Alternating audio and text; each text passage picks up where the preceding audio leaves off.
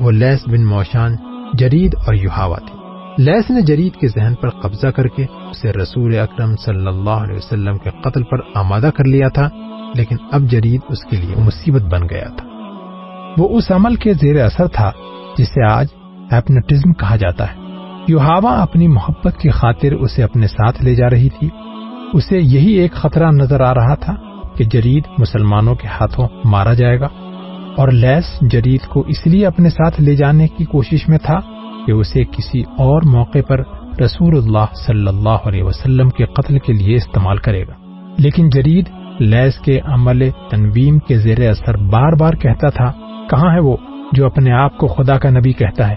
وہ ہم میں سے ہے، وہ میرے ہاتھوں قتل ہو جائے گا، مجھے چھوڑ دو، مجھے مدینہ جانے دو۔ ایک مسلمان نے ٹیکری پر کھڑے ہو کر انہیں للکارا اور رکنے کو کہا، لیس اور یوہاوا نے پیچھے دیکھا اور وہ جرید کو اکیلا چھوڑ کر بھاگ گئے۔ جرید نے تلوار نکال لی۔ کہاں ہے محمد؟ جرید نے تلوار لہرا کر ٹیکری کی طرف آتے ہوئے کہا، وہ ہم میں سے ہے۔ میں اسے پہچانتا ہوں، میں اسے قدر کر دوں گا، جس نے نبوت کا دعویٰ کیا ہے۔ یوہاوا میری ہے۔ وہ للکارتا آ رہا تھا۔ یوہاوا، حبل اور عزا سے زیادہ مقدس ہے۔ سامنے لاؤ اپنے نبی کو۔ کون مسلمان اپنے نبی کی اتنی توہین برداشت کرتا؟ جس مسلمان نے ان تینوں کو للکارا تھا، اس نے کمان میں تیر ڈالا اور دوسرے لمحے یہ تیر جرید بن مصب کی دائیں آنکھ میں اتر کر کھوپڑی کے دور اندر پہنچ چکا تھا۔ جرید کے ایک ہاتھ میں تلوار تھی، اس کا دوسرا ہاتھ دائیں آنکھ پر چلا گیا اور اس نے تیر کو پکڑ لیا۔ وہ رک گیا، اس کا جسم ڈولا، پھر اس کے گھٹنے زمین سے جا لگے اس کا وہ ہاتھ جس میں تلوار تھی، اس طرح زمین سے لگا کہ تلوار کی نوک اوپر کو تھی۔ جرید بڑی زور سے آگے کو گرا۔ تلوار کی نوک اس کی شہرگ میں اتر گئی۔ وہ ذرا سا تڑپا اور ہمیشہ کے لیے بے حص و حرکت ہو گیا۔ سعد رضی اللہ تعالیٰ بن معاذ جو زخمی تھے کاب بن اسد کے دروازے پر جا رکے اور دستک دی۔ کاب نے غلام کو بھیجنے کے بجائے خود دروازہ کھولا۔ بنو قریضہ کے سردار سعد بن معاذ نے کہا تیرے قبیلے کے بچے بچے نے دیکھ لیا ہے کہ تیری بستی ہمارے گھیرے میں کیا تو کہہ سکتا ہے کہ تو نے وہ گناہ نہیں کیا جس کی سزا تیرے پورے قبیلے کو ملے گی؟ کیا تو نے سوچا نہیں تھا کہ بدہدی کی سزا کیا ہے؟ مجھے انکار نہیں۔ کاب بن اسد نے ہارے ہوئے لہجے میں کہا، لیکن میں نے وہ گناہ کیا نہیں جو ابو سفیان مجھ سے کرانا چاہتا تھا۔ اس لیے نہیں کیا کہ تو اس سے یرغمال میں اونچے خاندانوں کے آدمی مانگتا تھا۔ سعد رضی اللہ تعالیٰ بن باز نے کہا، اس سے پہلے تو نے اس سے کہہ دیا تھا کہ تیرا قبیلہ مدینے کے ان مکانوں پر شبخو مارے گا جس میں ہماری عورتیں اور بچے تھے۔ تو نے ایک مخبر بھی بھیجا تھا۔ بد بخت انسان، تو نہ سوچ سکا کہ مسلمانوں کی ایک عورت بیدار ہوئی تو وہ یہودیوں کی شیطانیت کو صرف ایک ڈنڈے سے کچل دے گی۔ میں جانتا ہوں کہ تمہیں نعیم بن مسعود نے خبر دی ہے کہ میں نے تم سے بدہدی کی ہے۔ کاب بن اسد نے شکست خوردہ انداز میں کہا، تم یہ جان لو کہ یہ خبر غلط نہیں۔ میں نے جو کچھ کیا وہ اپنے قبیلے کی سلامتی کے لیے کیا تھا۔ اب اپنے قبیلے کے لیے بھی سزا خود ہی مقرر کر لو۔ سعد رضی اللہ تعالیٰ بن معاذ نے کہا، تو جانتا ہے کہ معاہدہ توڑنے والے قبیلے کو کیا تاوان دینا پڑتا ہے۔ اگر تو خود اپنی سزا کا فیصلہ نہیں کرتا، تو بھی تجھے معلوم ہے کہ تیرے قبیلے کا انجام کیا ہوگا۔ کیا تو بنو قینقا اور بنو نذیر کا انجام بھول گیا ہے؟ مجھے اس زخم کی قسم جو میں نے خندق کی لڑائی میں کھایا ہے، تیرے قبیلے کا انجام اس سے زیادہ برا ہوگا؟ ہاں ساتھ کاب بن اسد نے کہا، میں جانتا ہوں میرے قبیلے کا انجام کیا ہوگا۔ ہمارے بچے اور ہماری عورتیں بھی ختم ہو جائیں گی۔ میرا فیصلہ یہ ہے کہ معاہدے کے مطابق میرے قبیلے کے تمام مردوں کو قتل کر دو اور ہماری عورتوں اور ہمارے بچوں کو اپنے ساتھ لے جاؤ۔ وہ زندہ تو رہیں گے صرف زندہ نہیں رہیں گے؟ سعد بن معاذ نے کہا، وہ خدا کے سچے نبی صلی اللہ علیہ وسلم کی رحمت کی بدولت باعزت زندگی بسر کریں گے۔ اپنے تمام آدمیوں کو باہر نکالو۔ سعد بن معاذ واپس آ گئے۔ یا رسول اللہ صلی اللہ علیہ وسلم، انہوں نے رسول اکرم صلی اللہ علیہ وسلم سے کہا، بنو قریضہ نے اپنی سزا خود مقرر کی ہے۔ ان میں جو آدمی لڑنے کے قابل ہیں، انہیں قتل کر دیا جائے اور عورتیں بچوں اور بوڑھوں کو اپنی تحویل میں لے لیا جائے۔ سب نے دیکھا کہ بنو قریضہ کے لوگ قلعے سے باہر آ رہے ہیں۔ محاصرے میں سے کسی کو بھاگ نکلنے کا موقع نہ ملا۔ مورخین نے لکھا ہے کہ یہودیوں کی تاریخ فتنہ و فساد اور بدعہدی سے بھری پڑی تھی۔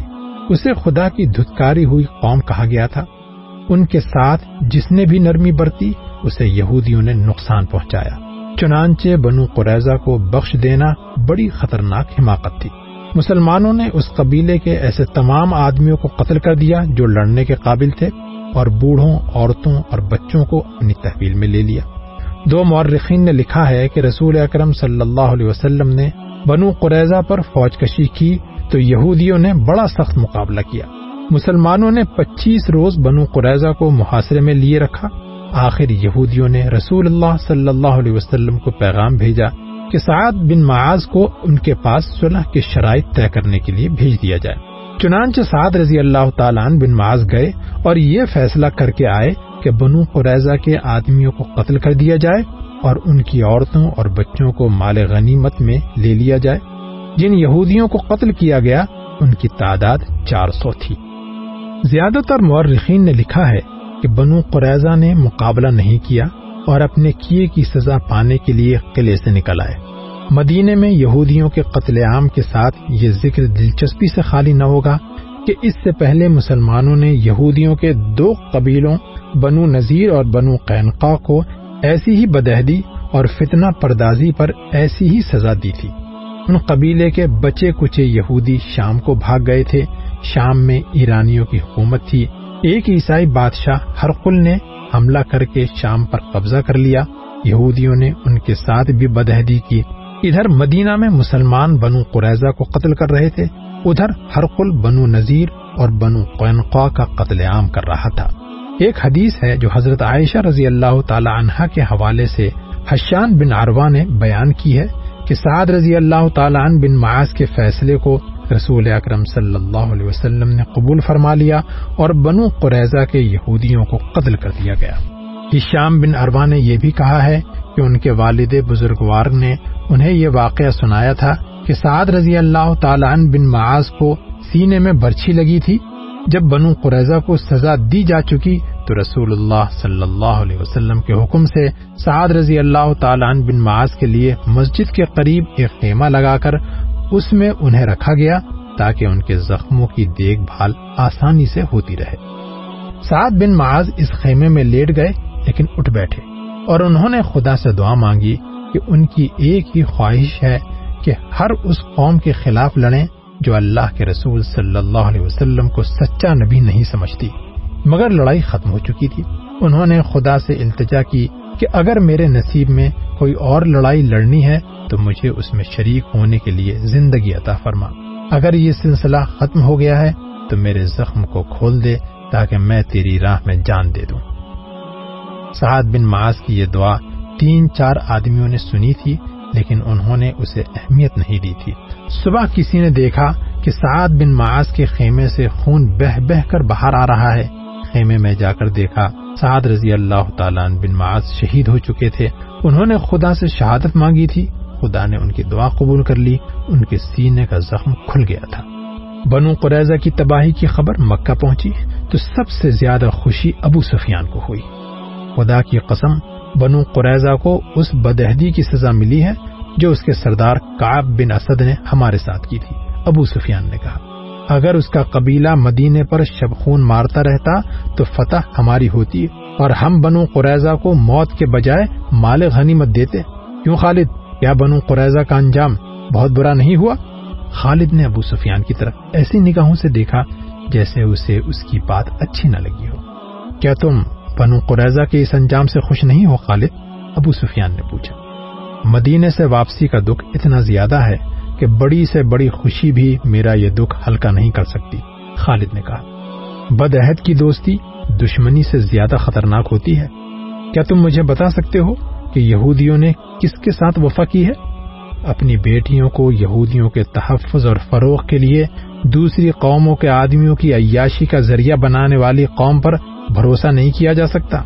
ہمیں مسلمانوں نے نہیں، طوفانی آندھی نے محاصرہ اٹھانے پر مجبور کیا تھا۔ ابو سفیان نے کہا، ہمارے پاس خوراک نہیں رہی تھی، تم لڑنا نہیں چاہتے تھے، خالد نے کہا اور اٹھ کر چلا گیا۔ خالد اب خاموش رہنے لگا تھا، اسے کوئی زبردستی بلاتا تو وہ جھنجلا اٹھتا تھا۔ اس کے قبیلے کا سردار ابو سفیان اس سے گھبرانے لگا تھا۔ خالد اسے بزدل کہتا تھا۔ خالد نے اپنے آپ سے عہد کر رکھا تھا کہ وہ مسلمانوں کو شکست دے گا۔ لیکن اسے جب میدان جنگ میں مسلمانوں کی جنگی چالیں اور ان کا جذبہ یاد آتا تھا تو وہ دل ہی دل میں رسول اکرم صلی اللہ علیہ وسلم کو خراج تحسین پیش کرتا تھا۔ ایسا عسکری جذبہ اور ایسی عسکری فہم و فراست قریش میں ناپید تھی۔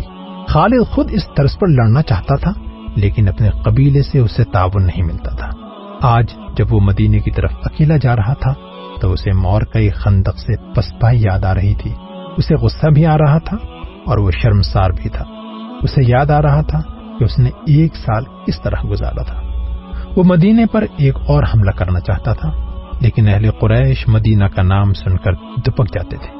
آخر اسے اطلاع ملی کہ مسلمان مکے پر حملہ کرنے آ رہے ہیں۔ اسے یہ خبر ابو سفیان نے سنائی تھی۔ مسلمان مکے پر حملہ کرنے صرف اس لیے آ رہے ہیں کہ ہم نے ثابت کر دیا ہے کہ قبیلہ قریش محمد سے ڈرتا ہے۔ خالد نے ابو سفیان سے کہا، کیا تم نے اپنے قبیلے کو کبھی بتایا ہے کہ مسلمان مکہ پر حملہ کر سکتے ہیں؟ کیا قبیلہ حملہ روکنے کے لیے تیار ہے؟ اب اس بحث کا وقت نہیں کہ ہم نے کیا کیا اور کیا نہیں، ابو سفیان نے کہا۔ مجھے اطلاع دینے والے نے بتایا ہے کہ مسلمانوں کی تعداد صرف ڈیڑھ ہزار ہے۔ تم کچھ سوچ سکتے ہو؟ میں سوچ چکا ہوں، خالد نے کہا۔ مجھے تین سو سوار دے دو، میں مسلمانوں کو راستے میں روک لوں گا۔ میں کرا الغیم کی پہاڑی میں گھات لگاؤں گا۔ وہ اس درے سے گزر کر آئیں گے، میں انہیں ان پہاڑیوں میں بکھیر کر ماروں گا۔ تم جتنے سوار چاہو لے لو۔ ابو سفیان نے کہا، اور فوراً روانہ ہو جاؤ۔ ایسا نہ ہو کہ وہ درے سے گزر آئیں۔ خالد کو آج یاد آ رہا تھا کہ اس خبر نے اس کے جسم میں نئی روح پھونتی تھی۔ اس نے اسی روز تین سو سوار تیار کر لیے تھے۔ مسلمانوں کی تعداد ایک ہزار چار سو تھی۔ ان میں زیادہ تر نفری پیادہ تھی۔ خالد خوش تھا کہ اپنے سواروں کی قیادت اس کے ہاتھ میں۔ اب ابو سفیان اس کے سر پر سوار نہیں تھا۔ سب فیصلے اسے خود کرنے تھے۔ وہ مسلمانوں کو فیصلہ کن شکست دینے کے لیے روانہ ہو گیا۔ خالد کچھ دیر آرام کر کے اور گھوڑے کو پانی پلا کر چل پڑا تھا۔ اس نے گھوڑے کو تھکنے نہیں دیا تھا۔ مکے سے گھوڑا آرام آرام سے چلتا آیا تھا۔ خالد بڑی مضبوط شخصیت کا آدمی تھا۔ اس کے ذہن میں خواہشیں کم اور ارادے زیادہ ہوا کرتے تھے۔ وہ ذہن کو اپنے قبضے میں رکھا کرتا تھا، مگر مدینے کو جاتے ہوئے ذہن اس پر قابض ہوا جا رہا تھا۔ یادوں کے تھپیڑے تھے جو اسے طوفانی سمندر میں بہتی ہوئی کشتی کی طرح پٹخ رہے تھے۔ کبھی اس کی ذہنی کیفیت ایسی ہو جاتی جیسے وہ مدینہ بہت جلد پہنچنا چاہتا ہو اور کبھی یوں جیسے اسے کہیں بھی پہنچنے کی جلدی نہ ہو۔ اس کی آنکھوں کے آگے منزل سراب بن جاتی اور دور ہی دور ہٹتی نظر آتی تھی۔ گھوڑا اپنے سوار کے ذہنی خلفشار سے بے خبر چلا جا رہا تھا۔ سوار نے اپنے سر کو جھٹک کر گرد و پیش کو دیکھا۔ وہ ذرا بلند جگہ پر جا رہا تھا۔ افق سے بہت کا سلسلہ کو اور اوپر اٹھ آتا تھا۔ خالد کو معلوم تھا کہ کچھ دیر بعد ان پہاڑیوں کے قریب سے مدینے کے امکان ابھرنے لگیں گے۔ اسے ایک بار پھر خندق اور پسپائی یاد آئی۔ اسے مسلمانوں کے ہاتھوں چار سو یہودیوں کا قتل بھی یاد آیا۔ بنو قریضہ کی اس تباہی کی خبر پر قریش کا سردار ابو سفیان تو بہت خوش ہوا تھا، مگر خالد کو نہ خوشی ہوئی، نہ افسوس۔ قریش یہودیوں کی فریب کاریوں کا سہارا لے کر محمد کے پیروکاروں کو شکست دینا چاہتے ہیں۔ خالد کو خیال آیا۔ اس نے اپنے ماتھے پر ہاتھ پھیرا، جیسے اس خیال کو ذہن سے صاف کر دینا چاہتا ہو۔ اس کا ذہن پیچھے ہی پیچھے ہٹتا جا رہا تھا۔ گھنٹیوں کی مترنم آوازیں اسے ماضی سے باہر نکال لائیں۔ اس نے دائیں بائیں دیکھا۔ بائیں طرف وسیع نشیب تھا۔ خالد اوپر اوپر جا رہا تھا۔ نیچے چار اونٹ چلے آ رہے تھے۔ اونٹ ایک دوسرے کے پیچھے تھے۔ ان کے پہلو میں ایک گھوڑا تھا۔ اونٹوں پر دو عورتیں، چند بچے اور دو آدمی سوار تھے۔ اونٹوں پر سامان بھی لدا ہوا تھا۔ گھوڑ سوار بوڑھا آدمی تھا۔ اونٹ کی رفتار تیز تھی۔ خالد نے اپنے گھوڑے کی رفتار کم کر دی۔ اونٹوں کا یہ مختصر سا قافلہ اس کے قریب آ گیا۔ بوڑھے گھڑ سوار نے اسے پہچان لیا۔ تمہارا سفر آسان ہو ابن ولید۔ بوڑھے نے بازو بلند کر کے لہرایا اور بولا، نیچے آ جاؤ، کچھ دور اکٹھا چلیں گے۔ خالد نے گھوڑے کے لگام کو ایک طرف جھٹک دیا اور ہلکی سی ایڑ لگائی، گھوڑا نیچے اتر گیا۔ خالد نے اپنا گھوڑا بوڑھے کے گھوڑے کے قریب میں لے جا کر خوشی کا اظہار کیا اور کہا، ابو جریج، اور یہ سب تمہارا خاندان ہے؟ ہاں بوڑھے ابو جریج نے کہا، یہ میرا خاندان ہے۔ اور تم نے خالد کدھر کا رخ کیا ہے؟ مجھے یقین ہے کہ مدینے کو نہیں جا رہے۔ مدینے میں تمہارا کیا کام؟ یہ قبیلہ غطفان کا ایک خاندان تھا جو نقل مکانی کر کے کہیں اور جا رہا تھا۔ ابو جریج نے خود ہی کہہ دیا تھا کہ خالد مدینہ تو نہیں جا رہا، تو خالد نے اسے بتانا مناسب بھی نہ سمجھا۔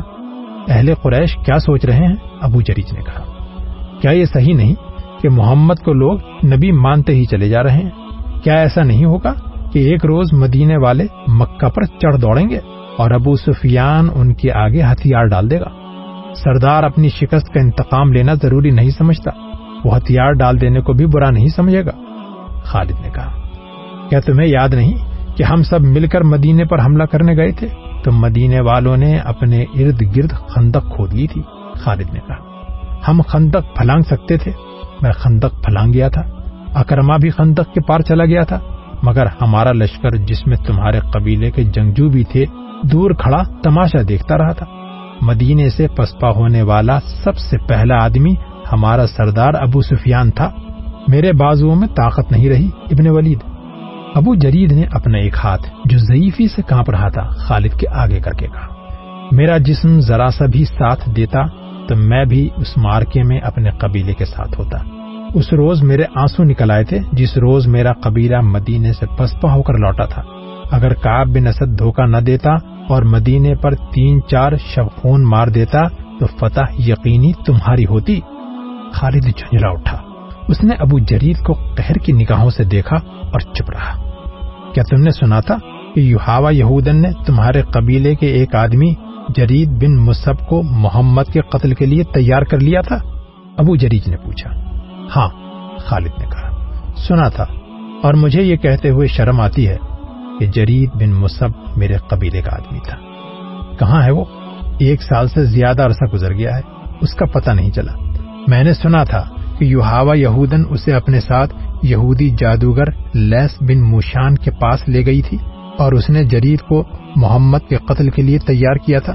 مگر مسلمانوں کی تلواروں کے سامنے لیس بن موشان کا جادو جواب دے گیا۔ جرید بن مصب مسلمانوں کے ہاتھوں قتل ہو گیا۔ بنو قریضہ میں سے زندہ بھاگ جانے والے صرف دو تھے لیس بن موشان اور یوہاوا۔ اب صرف ایک زندہ ہے، ابو جریج نے کہا لیس بن موشان۔ اور جرید اور یوہاوا، وہ بدروہیں بن گئے تھے، ابو جریج نے کہا۔ میں تمہیں ان کی کہانی سنا سکتا ہوں۔ تم نے یوہاوا کو دیکھا تھا؟ وہ مکے کی ہی رہنے والی تھی۔ اگر تم کہو گے کہ اسے دیکھ کر تمہارے دل میں ہلچل نہیں ہوئی تھی اور تم اپنے اندر حرارت سی محسوس نہیں کرتے تھے، تو خالد، میں کہوں گا کہ تم جھوٹ بول رہے ہو۔ کیا تمہیں کسی نے نہیں بتایا تھا کہ مدینہ پر حملہ کرنے کے لیے اطفان اہل قریش سے کیوں جا ملا تھا؟ اور دوسرے قبیلے کے سرداروں نے کیوں ابو سفیان کو اپنا سردار تسلیم کر لیا تھا؟ یہ یوہاوا اور اس جیسی چار یہودنوں کا جادو تھا۔